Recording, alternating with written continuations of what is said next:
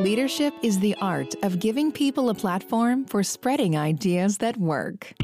Welcome to DC Local Leaders, the podcast where we talk to C suite leaders within the DC area. Our guests share their pathways to success and the important moments that impacted their careers. Lean in as we get the inside scoop on how they are shaping their industries, how they lead, manage, and connect with others. From the sectors of aerospace, defense, tech, IT, and more, this is Local Leaders. Your host has been making meaningful connections with industry leaders for over 15 years. Here's Philip Nathram. All right. Thanks for tuning back in. We're back with another episode of DC Local Leaders. I'm your host, Philip Nathram. Today, we're going to be talking with Jeremiah Watts. Jeremiah is the Watts portion of D Watts locally based here in the Washington, D.C. area. Him and his business partner, David Doherty, started this company five years ago.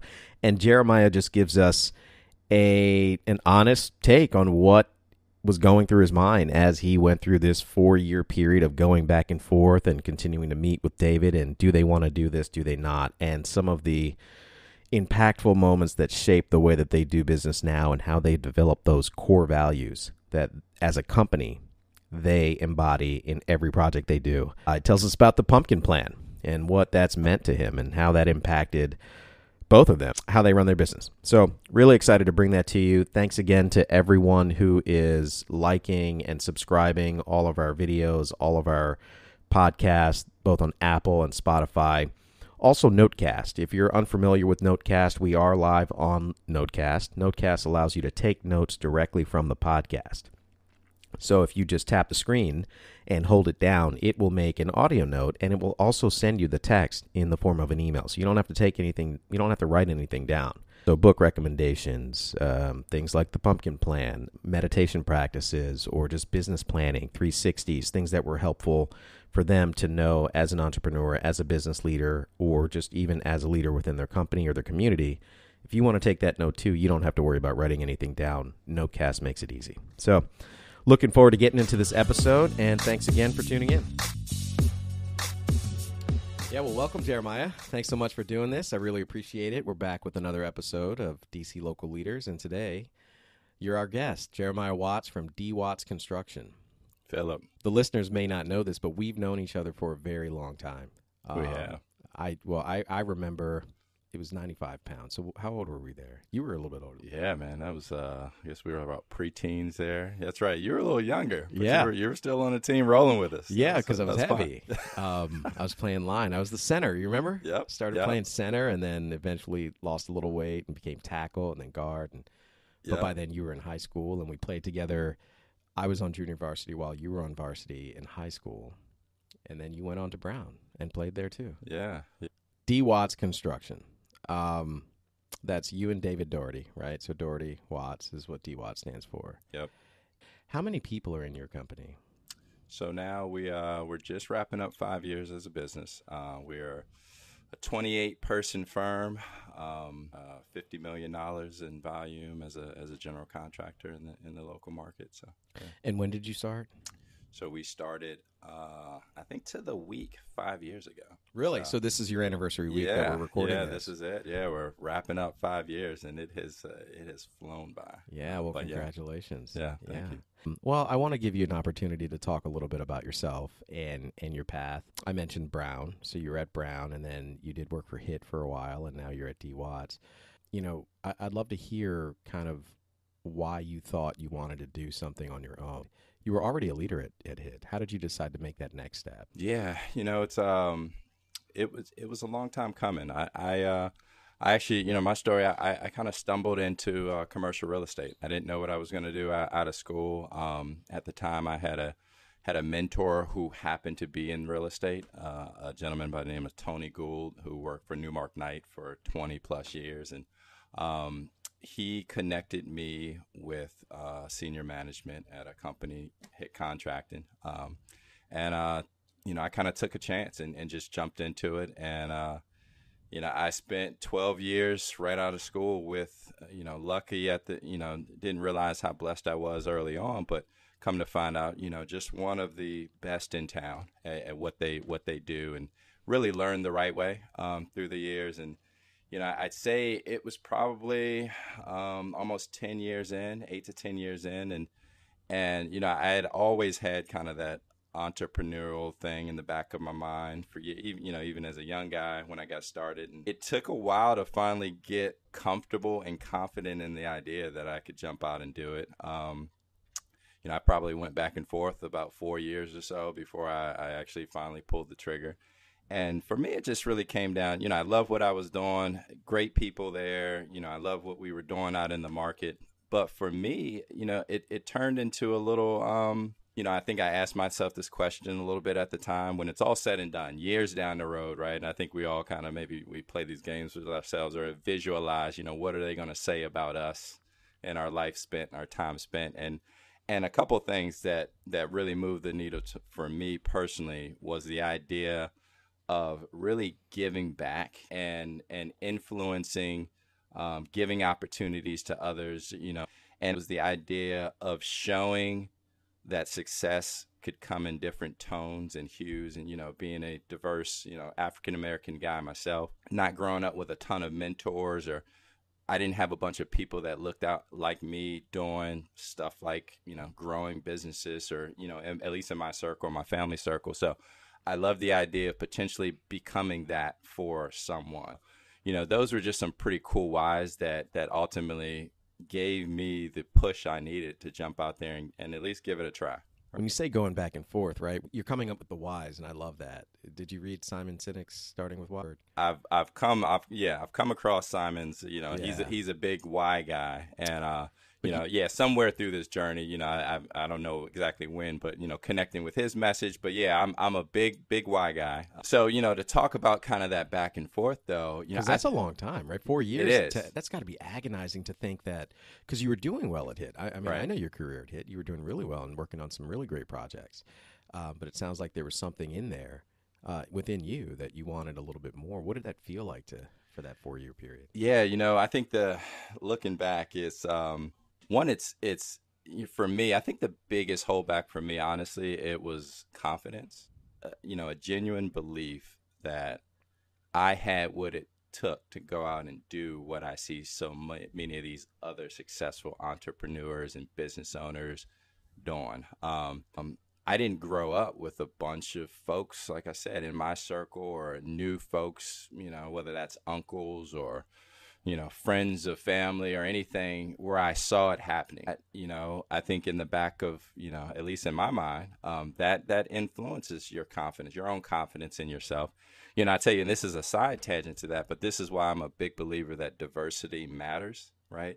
It matters in leaders of position, you know, uh, positions of leadership or, you know, uh, in the classroom or, or, or, you know, wherever, whatever facets of society because you know it it allows others to see themselves in those roles. And and and so for me just kind of coming back to it not having that right? And and and really just just not truly believing that I had what it took. And and and I think part of it is because you know there's some part entrepreneurship to some degree it's it's a mystery behind it. Like you know I think people don't fully understand what it takes or what the risks involved, and, and it's scary. It's scary, right? And and it, it was no different for me. Um, you know, and, and on one hand of the the, the the, the coin, I I knew what I was doing. Uh, technically, very sound at what I was doing. I had relationships, but I think that unknown behind the mystery behind entrepreneurship kind of keeps you on the cliff. It keeps you from jumping off because it it's scary. What we don't know, right, is it's it's scary, and and so um, just kind of waffling between the two, and and honestly, it it it took four years for the the you know the whys to sink into the point where it's like, all right, the whys had to outweigh the fear, right, and so um, well, I think.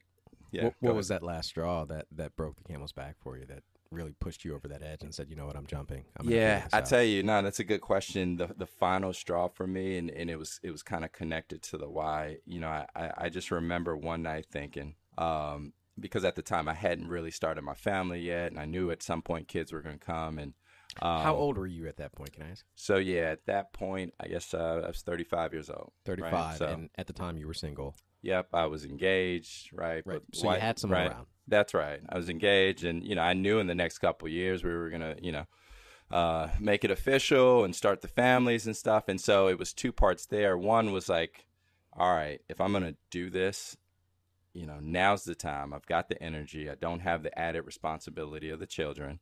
Um, but the other thing for me that really pushed me over the edge is finally, you know, it's coming back to the why I mentioned earlier, like this this yearning to be a face and represent, right, for for for others that maybe come from humble beginnings or maybe that look like me or you know, and a minority, etc.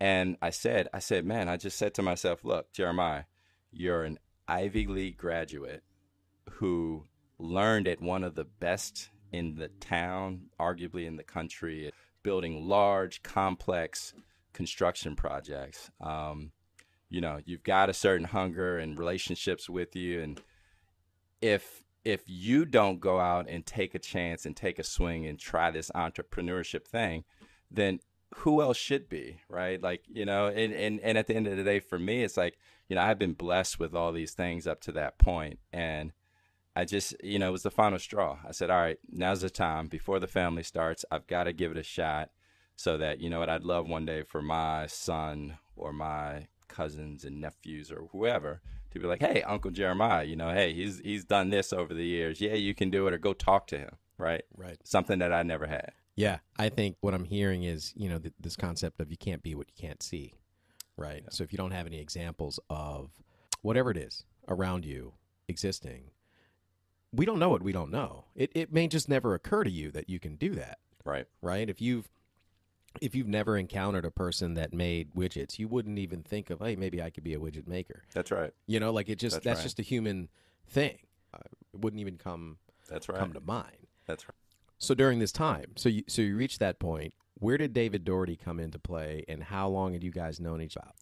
Yeah, so uh, you know, one one one thing. Uh, once I made the decision, all right, I'm gonna I'm gonna go. I'm gonna do this. Uh, so what I, I started to kind of just reach out to folks that I respected in the industry that I knew through the years, other business owners, other entrepreneurs, as kind of a last back check, just to really pick their brains and like understand what I was getting into, fully getting into, and things to think about. And and and one of the things that came out of one of these sit downs and lunches was the idea. Um, I'd actually really recommend you think about, you know, find someone you trust and respect, maybe, you know, connecting as a partner. Um, you know, that person gave me kind of the pros and cons to it, but there were way more pros to having someone an equal to go out and kind of share some of that risk and that stress and you know just kind of the you know working together to create something special and and and I love the idea of it and then you know in that moment too it it also hit me that uh, you know, or it came out in that conversation. They said, be careful though, because it's gonna be like a marriage. You know, like once you all go, whoever you team up with, you're tied at the hip with that person, and there's no easy separation at any point, right? And so, you know, you start thinking, and you start thinking of folks you you know, and like, well, who may be that right fit? And I tell you, you realize uh, it wasn't a very big list. It, it really wasn't of people that, all right, you could really see yourself, quote unquote, getting married to and dedicating yourself to. But I tell you, Dave was one of those people for me. I, I knew him uh, his years at HITT. He he was a guy who who spent some time at HITT and just a just a just a good guy you know family guy three daughters you know just doing things right well respected in the industry um, I got to see him up close in our time together at HITT. He focused on high end law firms. That was his bread and butter and his teams. And and the other thing I really liked about Dave, you know, my career was very linear. Uh, junior guy to 12 years in at HITT.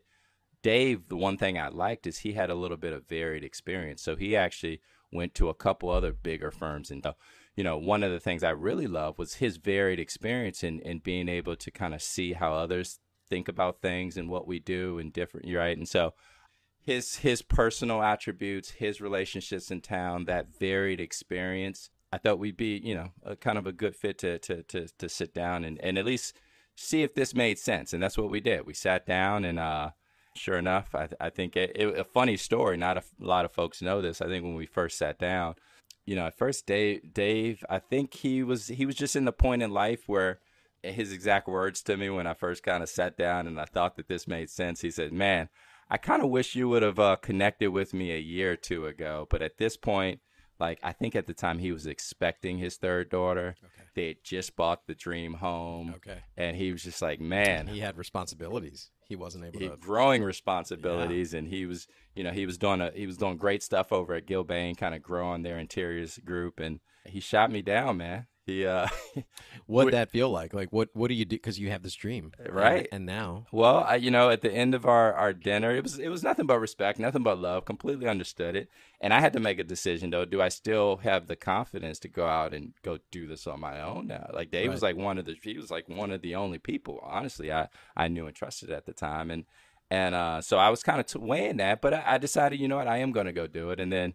Uh, about a week later, it's funny. I'm sitting in my living room, and then I get get a text, and he's like, damn it, I can't stop thinking about it. Let's let's catch back up and talk a little bit more, you know, over another dinner. And uh, that's what we did. And five years later, here we are. Our our our individual strengths and weaknesses played off well with each other. And I think from this story, that is one piece of advice I'd give to others in that similar situation. It shouldn't just be about, you know, the person's a good person or not and they've got the experience, but understanding your own strengths and weaknesses and trying to partner with someone who complements that well. And I mean, I kind of got lucky in this sense, that, and I think that's been the se- part of the secret to our success as well. yeah. Well, so to that, looking back, right? Let's let's take that example of someone who is very technical in their experience, right? Maybe it's maybe it's contracting, maybe it's um, anything else, right? Marketing, pick pick Yep, any any yep. Um, profession. You know, having the lens that you have now, what are some of the things that you think you would suggest to someone to do to find out what those strengths and weaknesses are, so that they can honestly evaluate that, right? I think having a, a you know being right sized and having an honest appraisal of what we do Yeah. um, is is what being humble is, right? It's Right. not being humiliated is not being humble. It's understanding what we do well and what we don't, being happy with what we do well, and yes, we can improve. You know, it's kind of like it, I, I had a great example for uh, from another person that was on the podcast. He mentioned that um, you know if his weakness was batting and they were playing baseball, he could get better at getting on base. But if he had someone else on his team that hit a home run every time, was that the best use of his time? right. does he need to get on base at this point? Right. Maybe he's better in the dugout or in the outfield or wherever. Right. Yep. How, how do they find that out? Right. Like Yeah. the burning desires in there. Yeah, I, I, great question, and I, I think what are you passionate about? What gives you energy? What activities and tasks that you find yourself doing that you know you blink and you open your eyes and it's 45 minutes later? Like, what are the things that you really enjoy? First of all, right? Um, I think that's a pretty good clue of like just where you're naturally inclined and like what you gravitate towards. You know, for example, if you're just you're a people person you love to talk and like get to know people and connect and like right like that that's where you get your energy from well you know what that business development thing maybe it kind of right it's it's it's part of your strength set um uh, but but i'd say the other thing is not just to stop there um but i think some really solid 360s you know feedback you know getting it from people who know you best because sometimes you know we all think we're really good at something or this or that and come to find out not as good as we thought right, Right. and so so i think an honest you know feedback from your peers from folks who know you that give it to you straight. Not, not to give you what you want to hear dave and i kind of back and forth early on too trying to figure this out and this is some of the things that really kind of helped us kind of fine tune a little bit. I, I think the third part though to that question especially you know whether that's start up a business create a team grow a team is is you got to also take a step back and assess what are the strengths that you need in that endeavor in that company in that team? Like what are the mm-hmm. things that move the needle the most right. Specifically for what you're trying specifically to do. what you're trying to do right? Mm-hmm. Because you know there's certain whether it's industries or or goals or things you're you know some of those strengths or weaknesses may not matter as much too. So i think that's the other part of it right? It's it's the kind of combine those and then take your strengths and weaknesses and and fit it into that endeavor however makes the most sense right? And then you know i think the final point to this is to continually assess and reassess if it's working or not right and, and being open to that and having that flexibility and that's something else that i think we've tried to do a pretty good job at as, as we've as we've grown um, in those early days, what were some of the things you were doing together as a as a unit and as a team, and as you added more members to continue to reevaluate those strengths and weaknesses and grow along a certain line to develop as a leader, develop as a person, that kind of thing. As you start a new business, what you quickly learn is that regardless of your strength or weakness, you're doing a little bit of everything. it, yeah. That's just the reality. Was right? it just the two of you in the beginning? In the very beginning, there were uh, four of us. Uh, David and I, um, you know, we brought on a superintendent, and then we brought on and, and and it was actually a family member of mine. It was my sister who I trusted to be our quote unquote office manager and just kind of front desk and help us, mm-hmm. you know, with all the loose ends, you know, that we'd need help with in the early early uh, days. And so she came on board. And I, a funny memory, I just remember we we just had, you know, we, we got some office space, found a great deal. Uh, you know, it's 2,500 square feet, and uh, our first officially first day of business, it's we had a couple picnic tables, and it's Dave, myself, and our superintendent sitting there, and they're like, "This is all right. This is it. We're uh, we're open for business now. What do we do? You right. know, no projects, no, no, projects, no income on the balance, no sheet, income, yeah. not none of that, and and you know, there was some pre planning up to that point. So, I mean, we knew, you know, day one, it was just like getting the message out there, going out connected with people. And I'm giving you kind of the inside scoop, you know, on how to think as you're starting up a company and some of the things we did. Well, we said, all right, well, what does a successful construction company look like in, you know, period, whether it's one year, five years down the road. And, and actually, we tried to go a little down the road. We said, what does it look like in five years, 10 years? Let's kind of map that out you know, an organization, an org chart with roles and what does it need to function at a high level? And then for us, it was to function at a high level in the type of work we want to do. And that was, you know, high end commercial office spaces, you know, the bigger, the better, the, you know, the more complex, et cetera. And so what does that look like? And what are all the roles that we need to fill? And so we we drew out that org chart. We looked at the different teams and sectors and behind the scenes that we need, and then we said, all right, well, we've got to divvy up all these roles and and cover them. So, because at the end of the day, it doesn't matter if we're three person, four person firm or a thirty person firm. Like the stuff has to get done, and that's where you know that's where I was going earlier. It's like as an early co-founder, you're wearing a lot of hats and we're doing a lot of the same stuff and it doesn't matter. We're just trying to we're trying to because at the end of the day the external experience for our customers and clients and subs it has to feel the same it has to look the same. And so that's the challenge right? So i think actually i think in the early early days you know it's a little less about kind of fitting in where your strengths and weaknesses are. It's it's you know hopefully we all got the flexibility and and the commitment to do what's needed to to to do you know do what we have to do to to to deliver the you know what we're selling at the end of the day. And then now as time goes on, right, you start to it was funny, you know, after a year goes by, you know, we got up to 10 or 12 people and you start to remove your face from that org chart and, you know, 15 positions. Now you could kind of you got some people replacing you in a couple of these roles.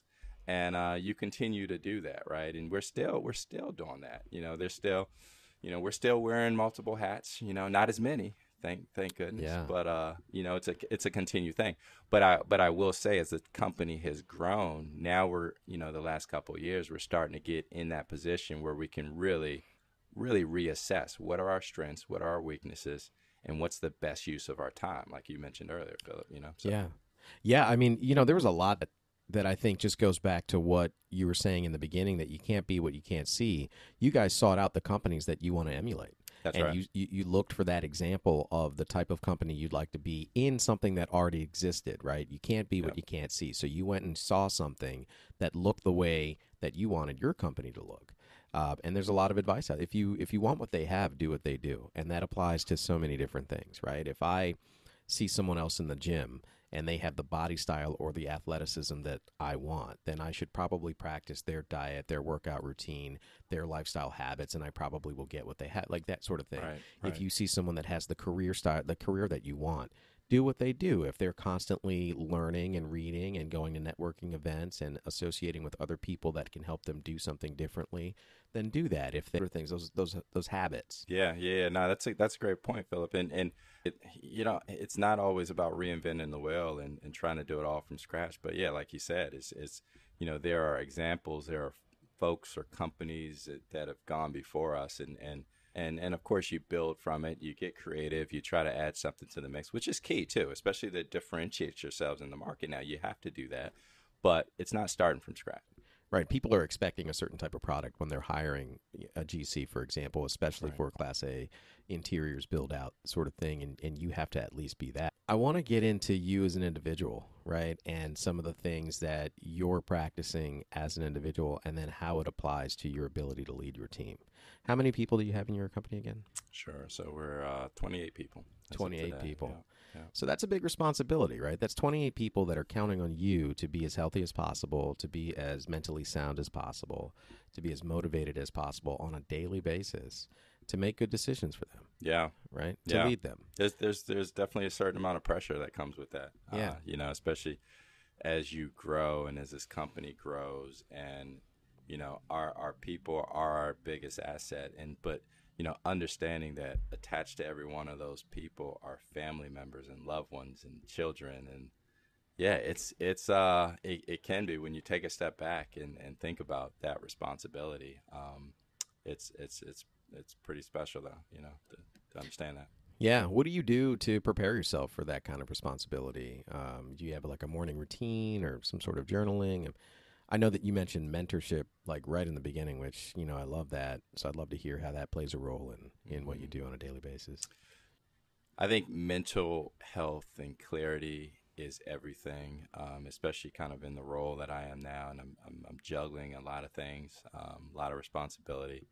Uh, you know, we've we've talked a lot about kind of the professional stuff. I, I should also note I've got a couple kids that that came around after the business started. so right. they're both under five, and you know we got a five year old business, and and so yeah, it it's it's a lot. It's a lot to juggle, and uh, especially when you're serious about doing it the right way, right? So professionally and at home, like I want to be mm-hmm. there for for them, and and be a good dad, be a good husband, and and um and so um it's it's definitely demanding. It's definitely demanding. And but but for me coming back to you know the question and, and the routines that have helped with that that balance yeah i've always been a big um i love my quiet time. I'm i'm a big uh both before i go to sleep and in the morning that's kind of my routine. It's it's sandwiching my uh my nights with uh with a little bit of decompress uh, you know, before I go to sleep, I, am a big. I never leave the TV on right before sleep. Uh, you know, usually an hour before bedtime, trying to like shut things down, wind things down. You know, whether that's a book or just kind of quiet time. Uh, um, but you know, the morning routine has always been a big one. Um, and before, be, and it's tough. It's tempting in our world um, to jump right away and start being productive and like you know checking emails and this and that. But a, a, a rule of thumb is I, I, I definitely try not to pick up the phone first thing in the morning. Usually try to give myself about an hour. Um, I'm I've over the years I've grown. Um, I, I never used to be a morning person. I think construction naturally changes that. Um, yeah.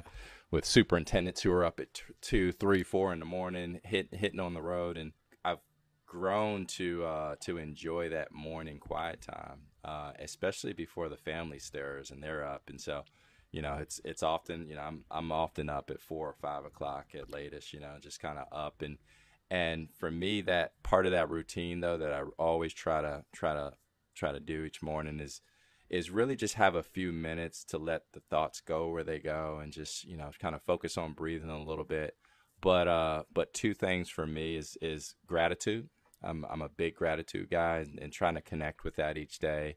Um, and uh, you know, this may not be every day, but but I'm also a big kind of like self affirmations and just kind of a reminder, you know, that you know whether it's you know you're smart, you're creative, you know, you're you, you're you're blessed, right? You know, just just trying to speak that positivity into to yourself to start the day. You know, I think like a lot of us, and you know, type A's, like we want to be the you know do this and do that, and we're tough on ourselves. We can be a lot. A lot of us are right throughout the day, and um, you know, there there was a there's actually there was a book I read a, years ago that kind of opened me up to this, but it was called The Power of Now, and so that that idea of that it's amazing how much our mind is constantly running 100 miles an hour during the day and and and a lot of that mental just you know back and forth of stuff that we're not even fully conscious of. Mm-hmm. and and part of that is a lot of that that mental activity can be negative if we're not careful right? You know really hard on ourselves negativity etc yeah, that self-talk. Right right. And so for me you know I, I, remember and again this was this this might have been a decade ago or so now but um, understanding that's how we're wired as people as humans right? And so like trying to carve out some time each day to counter that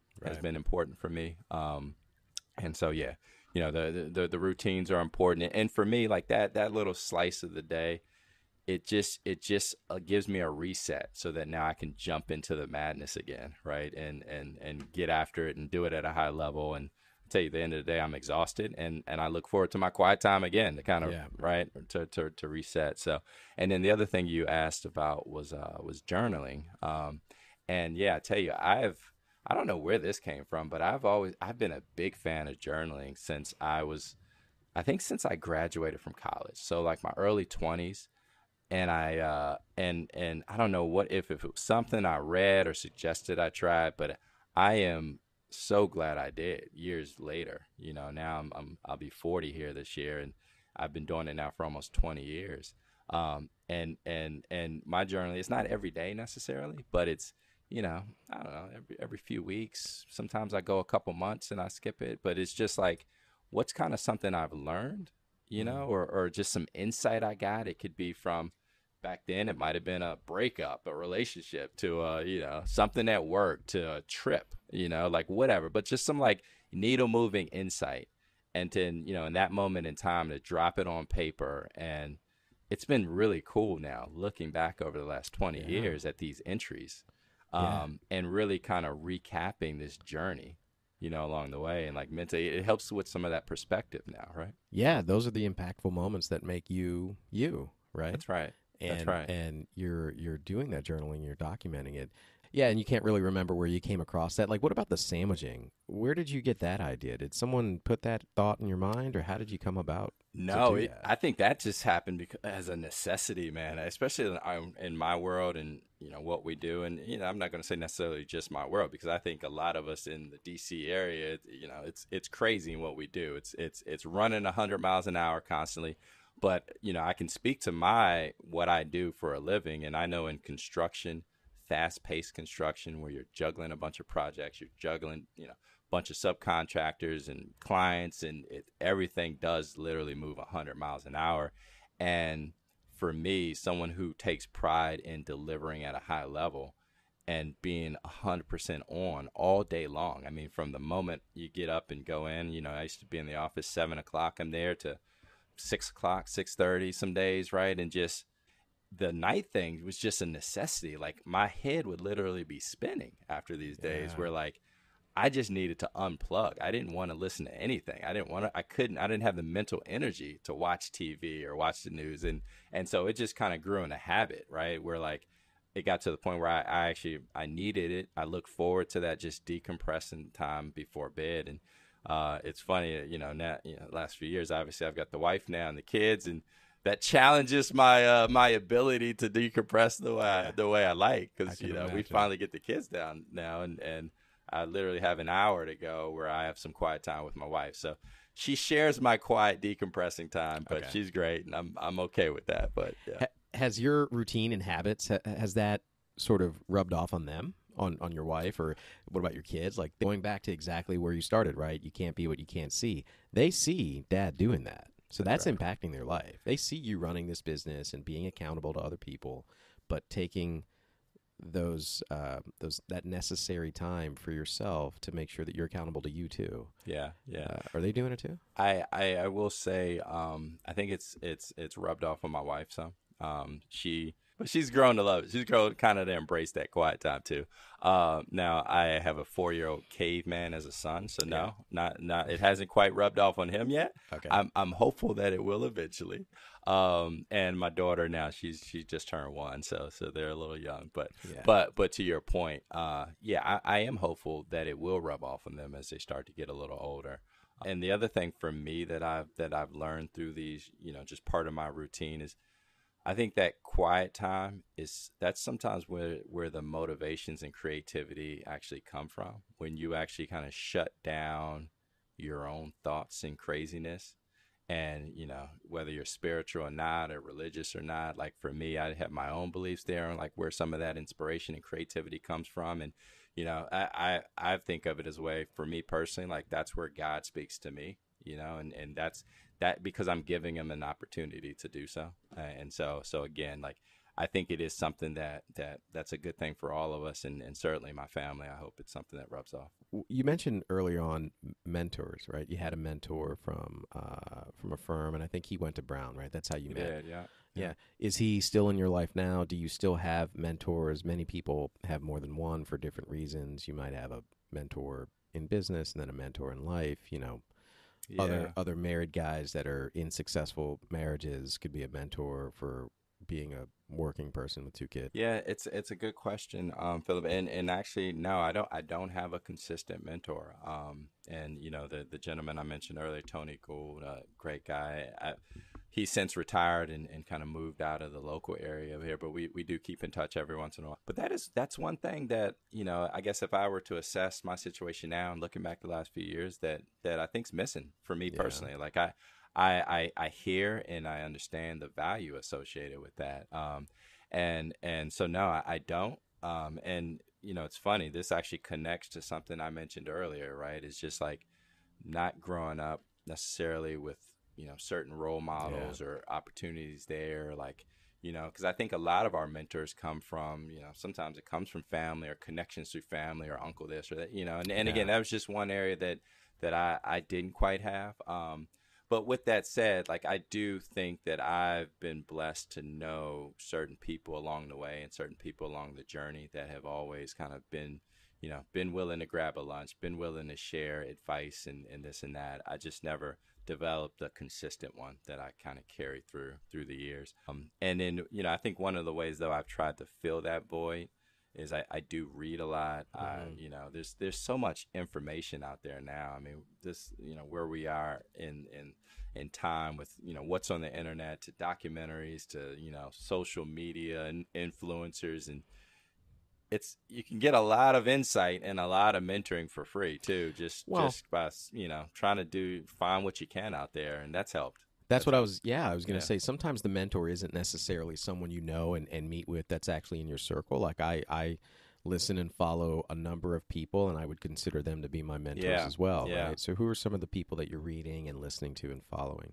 Yeah, I uh, I I love um, uh, Gary Vee. Yeah. He, he's a good one. He tells it to you straight. You know, I mean, all his stuff. I'm always like clicking on it and looking Yeah. at. You know, I, I respect what he's done and just the you know straight to the point. You know, no BS. And uh, you mentioned Simon earlier. uh, Yeah. uh, and you know his his material and. Um, uh, and I and I say I, I really do read. I'm I'm a voracious reader. I'm I'm always reading. I I think normally two or three books at a time. I'm kind of rotating just what I feel like right. that night. Um, so you know I've uh, um, I tell you the other thing I, I do that's helped through the years. I always kind of make a point to um, sit down and grab lunch or connect with two or three people a year that you know again that have done this or, or they have taken businesses to Mhm. where I want to take it in a few years. I try to Mhm. get on their calendars and just kind of you know touch bases and connect. You can't be Um, what you can't see. That's right. That's right. You know, just to, exactly right. Just to hear their stories, to understand it. I'm I'm reading a, a and and speaking of that, I'm reading a good book right now. It's um, uh, How I Built This. Yeah. Right. Have you have you heard of it? Yeah, it? he's Uh, got podcasts. and- yeah, yeah, that's right. That's right. And Yeah. and coming back to everything we're talking about now, like that book, I love it because it's all it's doing is telling the behind the scenes and the stories of these businesses who, you know, who started from nothing and grown to where they are, the Airbnbs, the Clif Bars, and and that's cool because like I love books like that. There's another one, um, um, Shoe Dog by Phil Knight, Mm. the story of Nike. Amazing. Like, yeah, I definitely recommend that as another book. But just to, I mean, it's it's it's so cool just to see how. And what I tell you, one thing you realize, talk about the confidence piece I mentioned earlier. I didn't have the confidence. I didn't think I could do this. But what these stories show you is that most of these people are re- they're just regular folks Yeah. struggling with the same insecurities you are, we are, and like had their whys and went out and just gave it a shot. And you know, sure, there's a lot that don't make it, but there are those that do. And the you Yeah. know, almost to a T, every single you know, almost I'm not gonna say all of them, but a lot of them.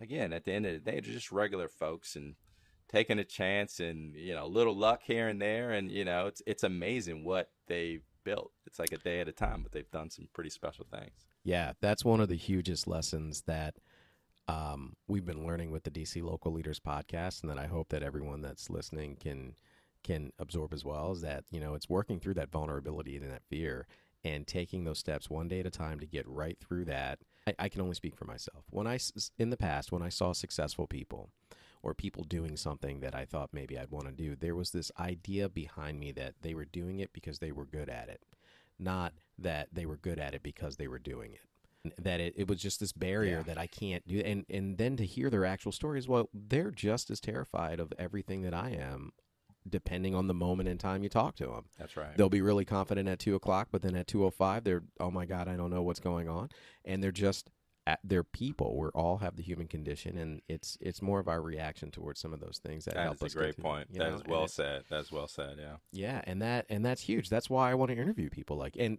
to back to your point, you can't be what you can't see, right? Yeah. If we didn't have the experiences of those people shared with us, we wouldn't know that they're just people just like us and That's that we can do it, That's right. right? Otherwise, I would just think that they're super smart or they're just somehow just better at knowing how to do things. They just more creative than I am or whatever the insert whatever that you know, whatever your insecurity happens to be. Yeah, that's that's man, I love the way you put that. Like you assume that they are just really good at being a business owner or whatever of what they're doing.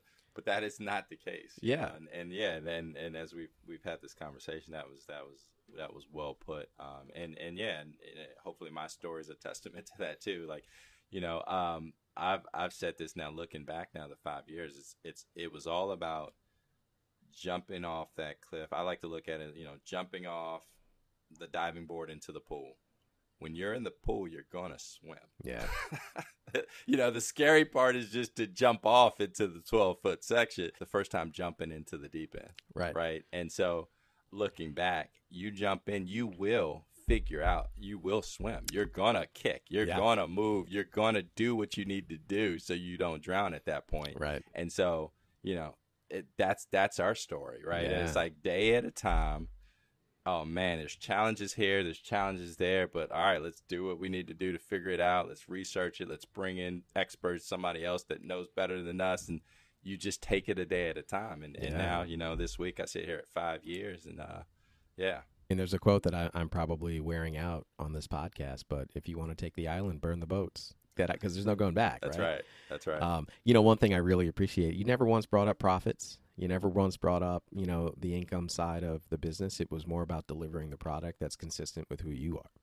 yeah. And I think that's part of your why. And I think that's why uh, you're successful. And I think a lot of our leaders do talk about that. Many people do talk about income, and that's part of it, and that's Yep. okay. Um, a lot of times we shame people that chase that or that think that that's a, a good thing to even have as a goal. yeah. Um, Yeah. I don't know that that's true or not. I mean, uh, you talked a lot about your why. You po- you brought up another book with me once before about a pumpkin patch. What was that pumpkin patch? Yeah, so the the book it was it's called the Pumpkin Plan. Um, it was Mike Michalowicz, I think is how he pronounces his last name, and this was a book early on. You know, we touched on a little bit, kind of our approach to like you know reading what we can and learning what we can, and and this was a book I came across. I think, in you know, as we were setting up the business, that that kind of tweaked the way we were thinking about things, and and it it, it brought up the idea of um, you know just understanding your strengths you know as a it can be as an individual as a company and going all in on those strengths to do what you do best at a high level and then understanding that you know what? Not every type of job or every type of you know project or or even every client is the right fit for you. And that's okay. And just being okay with that right? And Mhm. so it was this idea really for me my big takeaway from it was you know um, just just understanding your niche right? And you know i think my personal philosophy you know i think a lot of businesses or, or people or teams you know they they instead of focusing on their strengths and doing what they do best, they try to do a little bit of everything. They say mm-hmm. yes to everything. They take on everything, and mm-hmm. and that includes the type of clients they work with. Yes to everyone, and so you know it's hard to put your your best foot forward when you're just saying yes to everything. You're touching this and that type of work, and oh, I've never done that, but sure, let me give it a try, right? And so the problem with that is right i think in the short term it satisfies your need to bring in volume and bring in this or bring in that but you know it's not allowing you to really leverage your strengths in in the areas or that you that you're that you're best in right mm-hmm. and so mm-hmm. um and that could also be right because think about it if you get busy doing you know everything from a to z but really your strength lies in you know uh, call it letter c you know, when the next client who has a letter C for you, they want you to do the work. The problem is you're busy doing everything else. Right. W and, or... right. You're doing all the other letters and, you know, but that's what you're really strongest at, but you can't do it. And then so you have a choice at that point. Do you take it on knowing that you're already at capacity or do you pass up what you're best at? And at that point, most of us will take it on and then you trip and you stumble and you don't mm. do it at, a high level because you're all over the place, right? Even though you're capable of even though you're capable and of, you know so, you are, and so do they. That's right. And so over the long term, that approach is that the best approach to say yes to everything? No, you know that's kind of where we landed, and I think it fit in well to to our our model. Like I knew what we were good at, and at the time is you know, we were fortunate to, to grow up and learn at, at some of the largest GCs. And what are they best known for? They're known for, you know, delivering some of the largest, sexiest, complex work at a high level. And so, you know, we said to ourselves, all right, well, you know, I know we're a small firm today, but if that's what we're that's where our our experience is, that's what we're good at. Those are the types of clientele we're used to working with.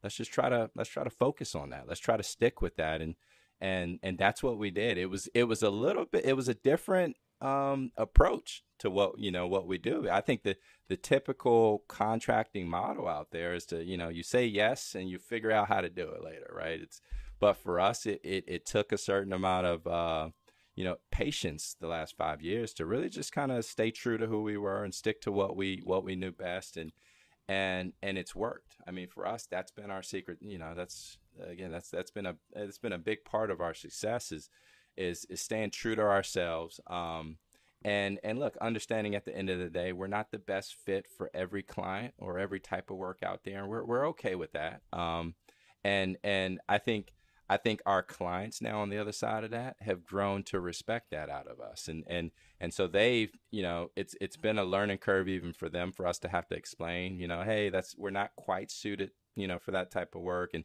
our subs are built a little differently so they may not you know be able to keep, compete well on that type of work or that type of work and so you know this is who we are and you know it's kind of a tough conversation at, at first because people want to help you and they're trying to get you opportunities but over time you know they grow to understand that and then you know what when the right work comes along then you know they, they come our way then and, You're and, top of mind. and that's right that's right and and they also know at that point that you know, when we say we, we're hungry and we're ready to do this job, they believe it. It's not just a sell for us because that's just kind of built into how we've operated up to that point. And so it's it's really, you know, I think you know we were pointed that way early on, but back to your question on the book, I, I think that book really helped kind of solidify where we were pointed already, and and because it and, and you got to remember as a new company, this is like this is this is different. Like this, you know, most new companies are just trying to earn a check and survive, and so this was like a risk. This was a risk for mm-hmm. us, and like to will this really work? Will we just turn off too many people where they're not even going to want to work with us anymore because we were saying no and no, you know, when we're a small company and and you know, knock on wood, um, it, it it's it's it's worked. It's it's working, and but yeah, yeah. I mean, there was a lot of look. So uh, many leaders will tell you that you know asking for help is not a sign of weakness.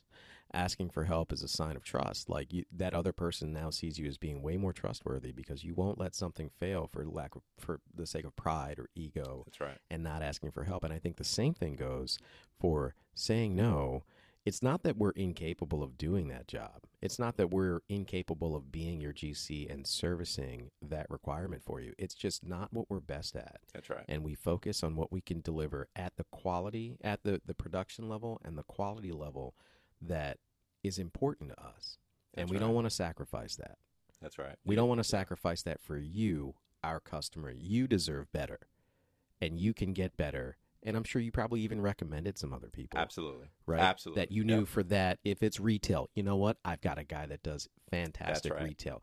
We undoubtedly could crush that, but it's not what we do best. That's right. No, th- well, again, just just well said, and that's exactly been our mentality. And and it's and it's funny. Like I've I've probably recommended more more G other GCs for work than I have in my whole career. You know, I've done that more in the last five years because at the end of the day, look, yeah, I want to be a resource for that. You know, potential client or this and or they'll that. trust And you more. That's right. That's right. you didn't lie to me and just to get the money and just to right. get the job. That's right. And it's then- just being true, being Yeah. true to ourselves, and you know, and and at the end of the day, I am actually, even though they may not like to hear it at the moment, I am looking out for them. you Right. know, ultimately, like I, I we are. Because then the other side of that, when you say yes, I can do this, they trust that he can because he also told That's me right. when he could. That's right. Um, you know, and yeah, and so I guess the pumpkin, the book. So they were. I guess the idea was that there's multiple ways to grow a pumpkin. That's right. Right. That's right. Yeah, that that was the premise behind it. Like I just took away that was my big takeaway from it. But yeah, the whole premise of the book was like it actually went back to um I think uh he highlighted like you know those like pumpkin competitions, like those massive pumpkins that Yeah. farmers grow. And I think like the premise for them was like just understanding that you know there's a specific way to grow those massive pumpkins. Like there's multiple ways to grow pumpkins. And so, you know, these farmers would figure out like the best way to do it, and then the seeds from those bigger pumpkins they'd reuse and replant, and then they take the bigger, the biggest pumpkins from those and use those seeds, and and then so like I think the bottom line, you know, he applied that concept to businesses and saying, look, there's there's multiple ways to grow a business, to grow your massive pumpkin. You know, there's in in the author's opinion, there's some there's there's some validity to really kind of focusing in and being efficient on that, on you know how you attack that growth. Um, and and so like you know again, that was kind of the big takeaway for us is just you know look trying to cut to the point of like what we do best and do it at a high level and don't spread ourselves thin of kind of you know touching everything else and and and so yeah it's it's, it's helped. How do you foster that concept and that idea, and even just the things you've learned as a leader through your company's culture? Right? What would you say your company's culture is? I mean, how do you guys? you know- Yeah, I think if I had to sum up, you know, the the the values that we really push for as a as a company, um, I you know, I think it I think the ideas of collaboration, um, I think diversity, Mhm. um, and and a commitment to excellence would be three kind of buzzwords that uh, that we value as you know I know myself personally and my Dave and our, our leaders and as we've grown and you know you know the the collaboration piece is really just kind of internally and externally really working alongside each other. There's no you or I and like at the end of the day we're all in this to, to achieve the same goal. And that can be whether you know I said internally and externally because externally that can be you know what working alongside our design partners and you know making sure at the end of the day we're working behind the scenes to make this the most you know pleasant experience for our shared collective end user possible. And you know i think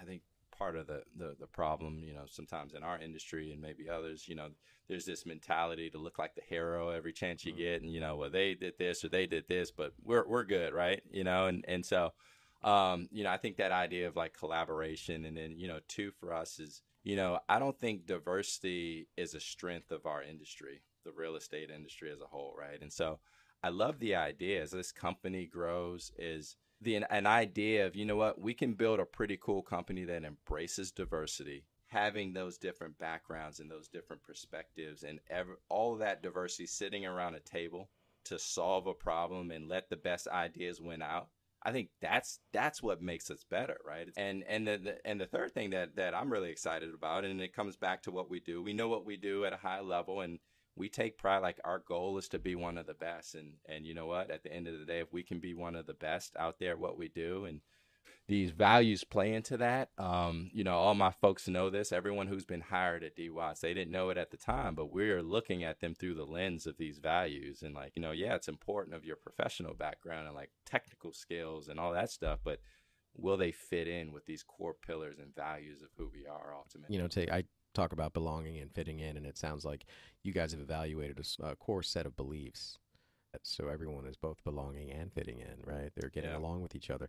One thing you mentioned that it, it goes right back to what you were saying. You can't be what you can't see. The diversity of thought, the diversity of background and perception, and where people come from, and what their uh, background was professionally and then maybe just nationality, uh, you know, men, women, all these things. So I wouldn't think of something through the lens that you do because I'm a different person and I have different experiences. That's right. And so you may never actually ever come to that that conclusion or that thought because you don't have the experience that I have. You That's don't right. have the lens that I'm looking through the same exact situation or problem. Like, you know, when it comes to problem solving, yeah. especially. Yeah. And and that's what makes a company, I think, especially in the general con because you have to think on your feet. Constantly. And if you're only used to doing things one way, you know, well, when things aren't that way, what are you going to do? That's right. Playing the blame game that if only they would have done what we needed them to do when they needed to do it, then it would have gone well. And the reason why it didn't go well isn't because of us, it's because of them we had every opportunity to speak up and kind of be participate in the solution, but we didn't do that. We just want to make sure you know it was their fault. Yeah, right, right. You know, and you're not doing that. Yeah, well, look, you know, I don't want to take a lot of your time. I really appreciate you spending some time with us.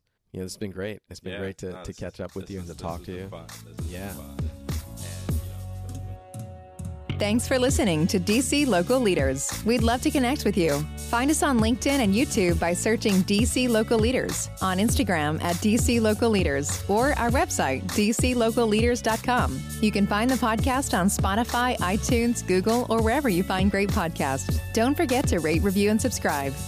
If you're a business leader and have questions on your lease and how it impacts your business's opportunities to grow, or have questions about the market, you can reach Philip directly at philip.nathram at transwestern.com. He'd love to speak with you.